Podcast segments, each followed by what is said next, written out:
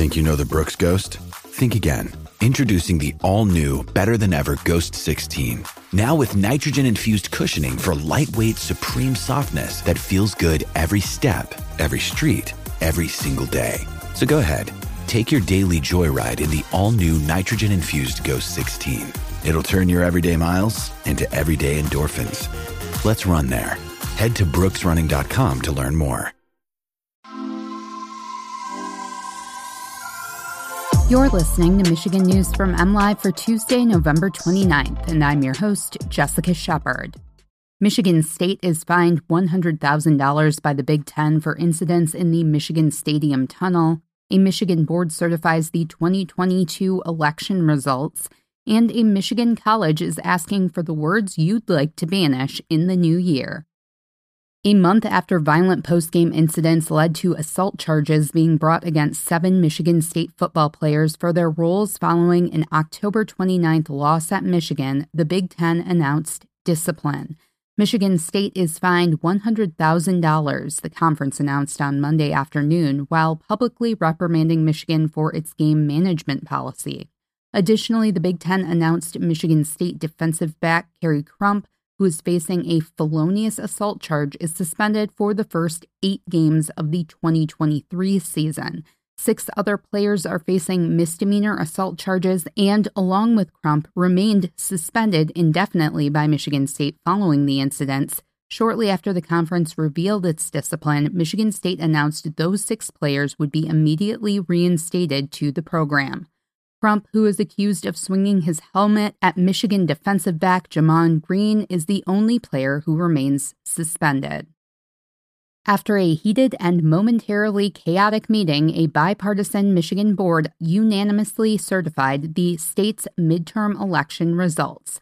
Michigan's post election atmosphere had not been as turbulent as 2020 until Monday, as losing candidates spread conspiracy theories to the Board of State canvassers and testified with no evidence to widespread election fraud. Republican Kristina Karamo, who lost the Secretary of State race by 600,000 votes, claimed an unlawful election but presented no conclusive proof of widespread fraud in the midterms.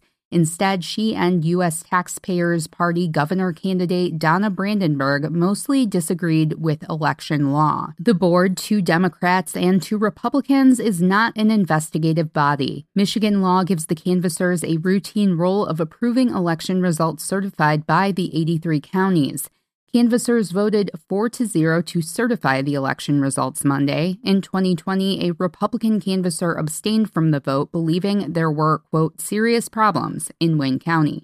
But the other Republican voted to certify, preventing an unprecedented deadlock.